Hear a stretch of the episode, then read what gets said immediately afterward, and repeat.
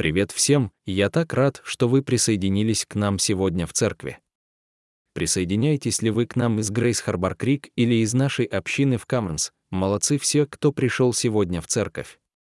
Если вы смотрите онлайн или по телевизору, я так рад, что вы сегодня с нами. Сейчас мы ведем цикл лекций о некоторых важных изменениях, которые мы проводим как церковь. И первый строительный блок — это то, что мы называем «ученик мечты» в Грейс. Исторически сложилось так, что церковь не очень-то умеет определять правильную систему показателей, чтобы оценить, как мы живем, выполняя великое поручение Иисуса. Поэтому мы довольствуемся измерением пятаков и носов, пожертвований и посещаемости. Но эти показатели не гарантируют, что человек действительно растет как ученик Иисуса. Поэтому мы не можем измерять христианскую зрелость только участием в христианских программах. Возникает соблазн переключить маятник на другой неэффективный способ измерения ученичества, который заключается в том, чтобы попытаться измерить только вашу внутреннюю духовную жизнь. Молитесь ли вы каждый день, поститесь ли вы, читаете ли вы Библию? И если да, то вы ученик. Опять же, вы можете делать все эти вещи, но это не гарантирует, что вы становитесь более похожими на Иисуса. Мы все знаем парня, который знает свою Библию вдоль и поперек, но при этом является самым раздражительным человеком, которого вы когда-либо встречали, и вы думаете, это не работает, чувак. Правда в том, что ваше освящение измеряется не вашей богослужебной жизнью, а вашей реальной жизнью. Выполняете ли вы слова, действия и отношения Иисуса, Поэтому, придумывая роли учеников мечты, наша команда обратилась к священному писанию, в частности к Евангелиям, и попыталась понять, какие жизненные решения постоянно принимал Иисус или к каким ролям он призывал своих учеников. Мы пришли к этим четырем, а затем попытались выразить их современными словами, чтобы они были доступны и мы могли их понять. Мы называем эти четыре роли «ученик мечты». В этой серии мы будем брать по одной роли в неделю. 1 — сострадательный рассказчик, 2 — сообразительный последователь, 3 — намеренный друг и 4 — влиятельный человек. На прошлой неделе мы говорили о том, что значит быть сострадательным рассказчиком, а сегодня я хочу поговорить об сообразительной последователе. К каждой из этих ролей прилагаются вопросы, ответственность и инструменты, которые помогут вам воплотить эту роль в жизнь. Мы говорили, что сострадательный рассказчик означает, что я знаю историю Бога, свое место в ней и мотивирован рассказывать ее людям в своей жизни. Вот сегодняшняя главная идея. Как умелый последователь, я буду различать голос Бога и следовать его руководству в нужное время и нужным образом. На всех наших встречах по обратной связи эта роль требовала больше всего объяснений, и нам было труднее всего подобрать слова. Но когда наши лидерские команды изучали Евангелие и пытались понять, что Иисус делал регулярно, когда речь шла о жизни в Его Царстве, в каждом списке появлялась какая-то версия этой идеи, и мы остановились на слове «смекалка», потому что оно, как нам показалось, лучше всего отражает эту идею. Когда вы читаете о жизни Иисуса, вы снова и снова видите примеры того, как Он делал и говорил неожиданные вещи. Возможно, даже то, что в тот момент не имело смысла. Но в конце концов они оказываются именно тем, чего требовал момент. Иногда казалось, что эти вещи даже противоречат друг другу. Например, он сидел за столами, готовил еду и переворачивал столы. Его притчи имели смысл для некоторых, но многих ставили в тупик. Он знал, когда вступать в бой с толпой, а когда отступать от нее. Он знал, когда объявлять о своих чудесах, а когда держать их в тайне. Он знал, когда нужно защищаться от сатаны с помощью писаний, а когда переходить в наступление и изгонять его. Он знал, когда отдать кесарю то, что принадлежит кесарю, а когда вступить с ним в борьбу.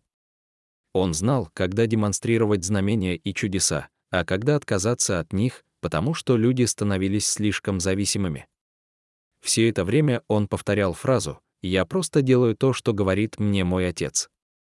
Здесь не было четкой схемы действий, если происходит А, то всегда нужно делать Б. Но было развлечение в момент, когда он отвечал на Божье водительство. Слово, которое мы придумали для описания этой характеристики — смекалка. Сообразительный равно значит мудрый. Вдумчивый, рассудительный. Духовно сообразительный — это значит иметь Божью перспективу внутри, а затем позволять ей формировать то, что происходит через вас снаружи. Это так ярко характеризует все служения Иисуса, но я думаю, что в наше время это немного утраченное искусство. Кажется, мы утратили все нюансы, когда дело доходит до того, когда и где демонстрировать свою веру, когда и где говорить о ней. Проще просто пойти по пути никогда или всегда. Я буду уединенным и никогда не буду говорить о своей вере, или же я просто буду на расхват 24 часа в сутки 7 дней в неделю. Мы видим, как Иисус иногда почти не скрывает, где и что Он делает и говорит. Я приведу вам личный пример. Некоторые из моих наставников в служении рассказывали на каждой конференции истории о полетах на самолетах. И они использовали каждый полет как возможность свидетельствовать человеку, сидящему рядом с ними. По их словам, люди спасались в этих самолетах направо и налево. Раньше я чувствовал себя виноватым каждый раз, когда летел на самолете, потому что человек рядом со мной не вставал на колени для молитвы грешника к тому моменту, когда мы начинали последнее снижение после стольких лет, когда это чувство вины висело у меня над головой, я понял несколько вещей. Во-первых, для большинства людей кресло в самолете не лучшее социальное пространство, чтобы услышать о словах и делах Иисуса от совершенно незнакомого человека. Это просто не лучшее место для свидетельства. Во-вторых, когда наступит подходящее время, Бог откроет дверь. Наверное, четырех-пять раз за эти годы у меня была возможность поделиться Евангелием с кем-то в самолете. Но это происходило очень естественно, без принуждения, и я чувствовал присутствие Бога во всем этом. Кто-то скажет, что это просто отговорка, что нужно быть смелым всегда, независимо от того, нравится им это или нет, а кто-то скажет, ты идиот, ты никогда не должен делиться Евангелием в самолете, более того, ты даже не должен снимать наушники. Я хочу сказать, что все не так однозначно, и это не интроверт и экстраверт, это духовная смекалка. Это умение слушать Бога, различать Божьи побуждения, а затем делать правильные вещи в нужное время и правильным способом. Это относится не только к распространению Евангелия, но и ко всем другим аспектам христианского ученичества. Разговор с супругом, служение бедным, помощь ближнему — все это восприимчивость к водительству Бога и Его Духа. Я хочу, чтобы мы могли сказать вместе с Иисусом, «Я просто делаю то, что мой Отец говорит мне делать». Итак, я хочу рассмотреть эту идею о том, что такое быть внимательным последователем, и познакомить вас с несколькими текстами, которые демонстрируют эту истину.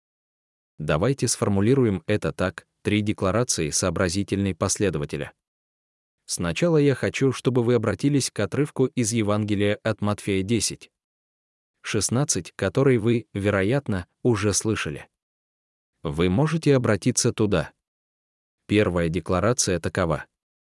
«Буду проницателен, но честен Иисус говорит своим ученикам, «Вот, я посылаю вас, как овец среди волков, так будьте же мудры, как змей, и невинны, как голуби». Какой интересный язык, не правда ли? Овцы, волки, змеи, голуби, он использует семилы помните свои литературные годы. Семилы — это фигуры речи, которые сравнивают две непохожие вещи. И он использует их, чтобы наставить своих учеников, как им жить, выполняя миссию в этом мире. Евангелие от Матфея переходит к довольно отрезвляющему разделу о следовании за Иисусом. Он дает поручение своим ученикам и посылает их в путь. И он говорит, что будут времена, когда вас передадут местным властям, и будут пороть, что будут гонения, что некоторые люди отвергнут вас. В этой жизни есть своя цена. И вот минуту назад ученики были в восторге, думая о том, как повлияет на них миссия, а теперь он описывает противостояние, с которым они столкнутся. Они станут мишенью для культурной реакции. И прямо посреди этой ободряющей речи он опускает стих 16. «Я посылаю вас, как овец среди волков». Если бы вы были настоящим пастырем с настоящими овцами, вы бы никогда так не поступили. Работа пастуха заключается в том, чтобы любой ценой уберечь овец от волков. И добрый пастух будет держать вас под своей опекой, только не в полном комфорте и легкости. Следование за ним сопряжено с определенным риском. И вот что требуется, чтобы жить как овца среди волков. Он говорит, что вы должны быть мудрыми, как змей, и невинными, как голуби. Он хочет, чтобы они проявляли большое мастерство и духовную смекалку, но без греховных компромиссов. Будьте непорочны, чисты, святы и при этом умны, мудры и проницательны. Это трудный, но необходимый баланс. Без невинности проницательность змея — это хитрая, коварная угроза, без проницательности невинность голубя — это наивная, беспомощная доверчивость. Он говорит, конечно, я хочу, чтобы ты был невиновен. Я не хочу, чтобы вы лгали, обманывали и шли на компромисс. Невинные, как голуби. Но будьте проницательны, рассудительны и умны. Не обижайтесь только ради того, чтобы обидеться. Думай о том, что говоришь. Будьте осторожны. Будет ответная реакция. Будет естественная враждебность. Не усугубляйте ситуацию. Не приглашайте ее. Главная мысль звучит в стихе 22 «Вас будут ненавидеть все за имя Мое». И снова убедитесь, что они ненавидят вас из-за Иисуса, а не просто потому, что вы раздражаете. Многие люди совершают глупые поступки, а потом плачут, что их преследуют христиане, а они говорят, что нет, брат, ты просто идиот. Ты не был умным и проницательным. В стихе 23 говорится об этом, если люди злятся на тебя, не сиди и не говори, а я чувствую себя таким благородным, когда меня преследуют. Я останусь здесь. Я буду так доблестно отстаивать истину, что позову всех остальных христиан, которые не так гонимы, как я. Этот отрывок не поощряет комплекс мученика. В 23 он говорит, когда будут гнать вас в одном городе, бегите в другой. Не будьте упрямы, если вас не принимают, переходите. Мы так нуждаемся в церкви, полной христиан, которые проницательны и честны. Которые знают, когда говорить, а когда молчать когда бороться, а когда бежать, когда спорить, а когда соглашаться, когда отстаивать проблему, а когда человека. Нам отчаянно нужны умные последователи. И вот в чем дело, для таких вещей не существует свода правил. Есть очень мало вопросов, которые всегда или никогда не имеют оговорок.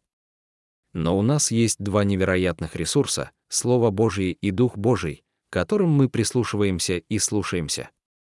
Как говорит наша роль ученика мечты, я буду различать голос Бога и следовать Его руководству в нужное время и нужным образом. Мы находимся среди волков, среди тех, кто не всегда любит нас, даже хочет нас уничтожить, мы должны быть мудрыми, как змей, и невинными, как голуби. Проницательными, но честными. Вторая декларация сообразительного последователя такова я буду двигаться только тогда, когда движется Бог, числа 9, 15 дефис 23. Я хочу прочитать немного расширенный отрывок из Ветхого Завета. И я думаю, что вы поймете, когда услышите мой тон голоса, когда я буду читать. Он находится в числах 9 часов 15 минут, в самом начале вашей Библии. 15 вольт день, когда поставлена была скиния, облако покрыло скинию, шатер свидетельства и вечером оно было над Скинией, как явление огня, до утра. Так было всегда, облако покрывало ее днем и явление огня ночью. И всякий раз, когда облако поднималось над Скинией, после этого народ Израиля отправлялся в путь, и на том месте, где облако опускалось, там народ Израиля разбивал лагерь. По повелению Господа народ Израиля отправился в путь, и по повелению Господа они расположились лагерем. До тех пор, пока облако покоилось над Скинией, они оставались в лагере. Даже когда облако находилось над Скинией много дней, народ Израиля выполнял повеление Господа и не выходил. Иногда облако находилось над Скинией несколько дней, и по повелению Господа они оставались в стане, затем по повелению Господа они выходили. А иногда облако оставалось с вечера до утра. И когда утром облако поднималось, они отправлялись в путь, или, если оно продолжалось день и ночь, когда облако поднималось, они отправлялись в путь. Независимо от того, два дня или месяц, или более длительное время облако находилось над Скинией, пребывая там, народ Израиля оставался в лагере и не выходил, но когда оно поднималось, они выходили. По повелению Господа они расположились лагерем, а по повелению Господа они отправились в путь. Я имею в виду, что это не похоже на лучшие работы автора, не так ли? Не совсем захватывающее повествование. Почему? Это настолько вонючее повторение, что вы, как Бог, думаете, что вам следует уволить своего редактора и взять нового. На протяжении девяти стихов подряд он повторяет одно и то же снова и снова. Но, может быть, есть причина. Что здесь происходит? Почему он повторяется? Что он повторяет снова и снова? Это одна истина. Ты не двигаешься, пока не движется облако. И другая сторона медали. Когда облако движется, движетесь вы. Что такое облако? Ну, это само присутствие Бога. Если он не двигается, вы остаетесь на месте. Это трудно, не так ли, потому что мы ненавидим ждать. Мы думаем, что ожидание — это пустая трата времени. Но правда в том, что иногда самое продуктивное, что вы можете сделать в послушании Богу, это подождать, пока Бог даст вам добро. Есть множество примеров того, как люди торопились опередить Бога, когда им следовало подождать. Люди выходят замуж, когда им следовало подождать. Возможно, вы устроились на новую работу, когда вам следовало подождать. Вы сформировали свое мнение и пошли в атаку, когда вам следовало подождать. Вы высказались на Facebook, когда вам следовало подождать. Вы сделали крупную покупку, когда вам следовало подождать. Ожидание Бога — это не пустая трата времени, это экономия времени в долгосрочной перспективе. Обратите внимание, что во время ожидания они несли бдение, в стихе 19 говорится, что они держали заряд, в стихе 22 говорится, что они пребывали в ожидании. Они не просто сидели в своих мягких креслах и смотрели спортивный центр, это было активное ожидание. Бдительное ожидание. Но они не двигались, пока Бог не сказал двигаться. И послушайте, когда вы находитесь на знакомой территории, легко стать неочинно, когда вы находитесь в неизведанных водах, облако вам совершенно необходимо. Мы находимся в неизведанных водах. Наша страна переживает культурный и духовный крах. За всю свою жизнь большинство из нас никогда не видели ничего подобного. Разделение, беспорядок, разврат, моральный крах, коррупция в правительстве, бизнесе, науке и церкви. И мы вступаем в 2024 год, год выборов, мир в состоянии войны, угроза новых глобальных угроз здоровью и экономического коллапса. Для большинства из нас это неизведанные воды. Нам нужно поколение опытных последователей Иисуса, которые говорят, «Я буду двигаться только тогда, когда движется Бог». Мир кричит, если кто-то голосует не так, как ты, он монстр, и тебе нужно напасть на него. И если кто-то не согласен с тобой по твоему любимому вопросу, он монстр, и тебе нужно отменить его. И если твой пастор не проповедует на эту тему, он монстр, и тебе нужно покинуть эту церковь. И если твои родители не согласны на 100% с каждой безумной идеей, которую ты выдвигаешь, они монстры, и тебе нужно отречься от этой семьи и создать свою собственную личность. Вот что скажет вам ученичество этого мира в 2024 году. Как народ Божий мы должны быть достаточно умными и сообразительны, чтобы сказать, «Я не куплюсь на эту ложь, я двигаюсь, когда двигается Бог». Я говорю, когда говорит Бог. А до тех пор я буду ждать его с сообразительностью. Так что заявление сообразительного последователя «Я буду сообразительный, но честным, я буду двигаться только тогда, когда движется Бог, и я настроюсь на голос Духа, в Евангелии от Иоанна 16, в потрясающем заявлении перед тем, как пойти на крест, Иисус собрал своих учеников и сказал им, что теперь облако Божьего присутствия из Ветхого Завета будет обитать внутри нас.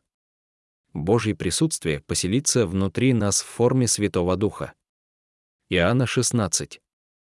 12. Я еще многое имею сказать вам, но вы теперь не можете вынести. Когда же придет Дух истины, то наставит вас на всякую истину, ибо не от себя говорить будет, но что услышит, то будет говорить и возвестит вам грядущее. Он прославит меня, ибо возьмет то, что принадлежит мне, и возвестит вам. Мне нравится, что Иисус начинает этот отрывок со слов «Вы не сможете справиться со всем тем, что я хочу вам сказать, поэтому я посылаю Духа Святого». И посмотрите, что сделает Дух, Он наставит вас на всякую истину.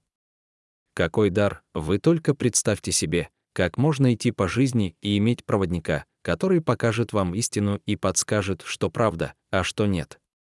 Что есть добро и зло. И посмотрите, как Иисус описывает это в конце 13 стиха. Помните, я говорил в начале, что Иисус неоднократно повторял, что Он никогда не говорил и не действовал по собственной инициативе, но делал только то, что Отец поручал Ему делать. Так и Дух говорит только то, что слышит.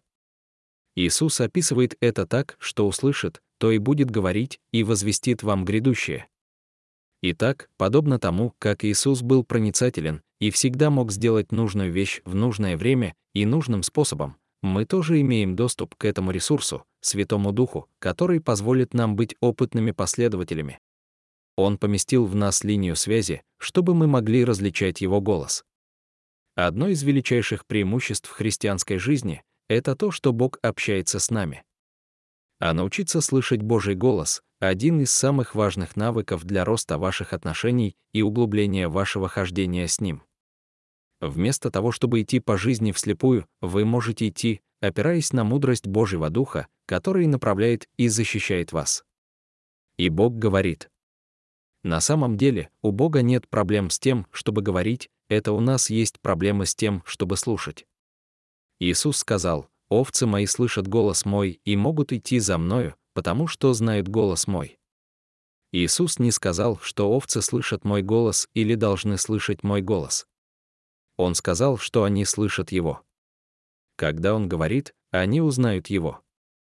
Это значит, что все истинно верующие способны слышать и следовать за ним, но главное — настроиться на голос Духа. Это наушники AirPods. У этой версии есть удивительная функция. У вас есть возможность выбрать шумоподавление или прозрачность. И если вы просто нажмете на кнопку сбоку, вы перейдете от прослушивания окружающего шума к блокированию всех этих шумов и будете слышать только то, что поступает через наушник. Вы блокируете шум, чтобы услышать то, что вы пытаетесь услышать. Такую же позу мы должны принять, чтобы услышать голос Божьего Духа. Правда в том, что иногда трудно услышать голос Бога, потому что вас бомбардируют другие голоса.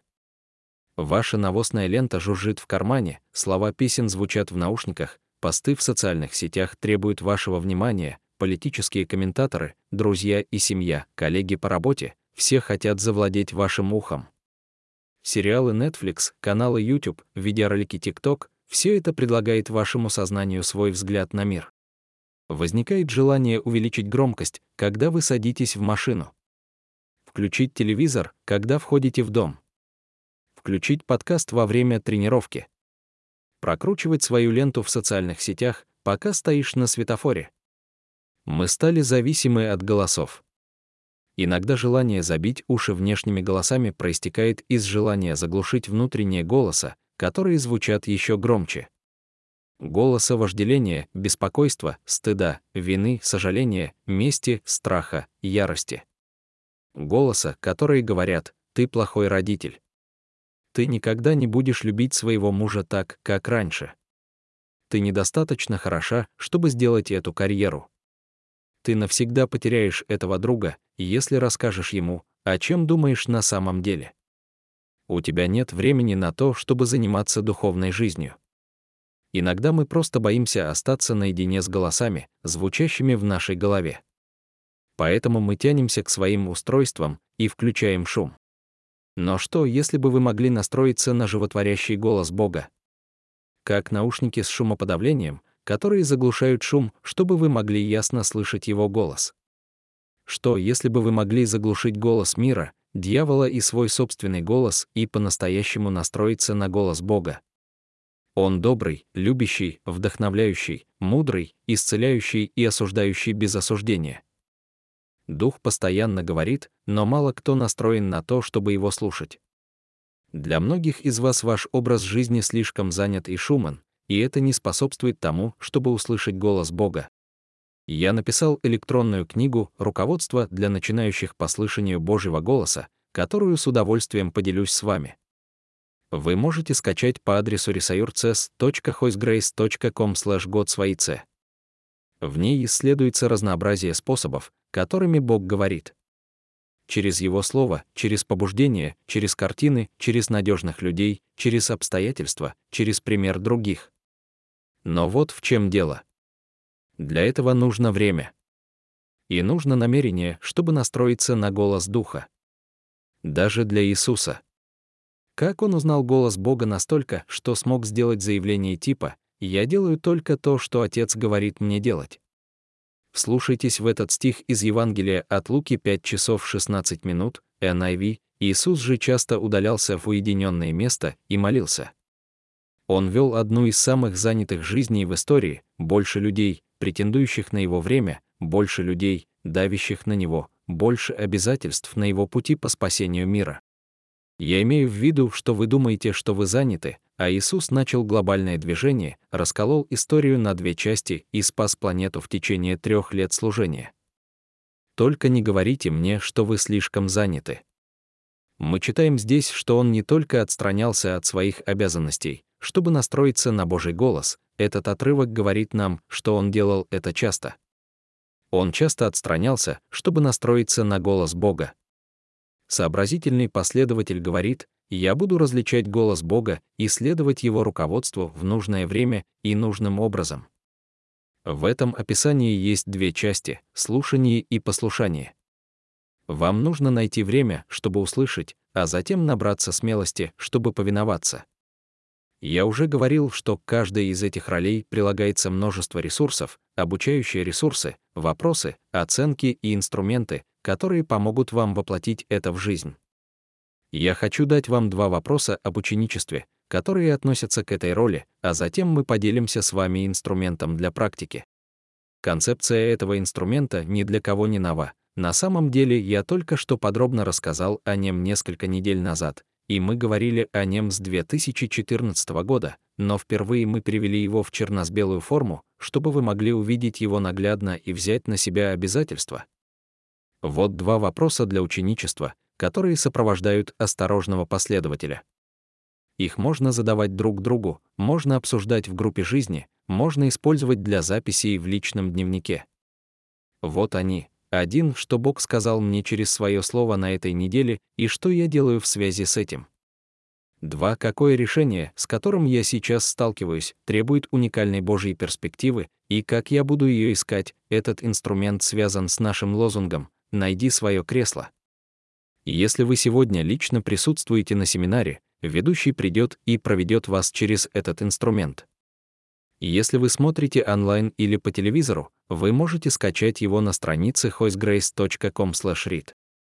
Найти свое кресло — это место, где вы каждый день встречаетесь с Богом и Его Словом. Быть опытным последователем означает, что вы намеренно прислушиваетесь к голосу Духа, а лучший способ сделать это — через Божье Слово. Ножки стула — это фундамент, когда, где, что и кто, но затем мы добавили два вопроса, которые образуют сиденье и спинку стула. Что Бог говорит мне, и что я собираюсь с этим делать? Это и есть слушание и послушание. Помните, что время на стуле не является конечной целью, Конечная цель заключается в том, чтобы жить в ученичестве как опытный последователь Иисуса в своей реальной жизни, следовать Его руководству в нужное время и нужным образом. Я люблю тебя.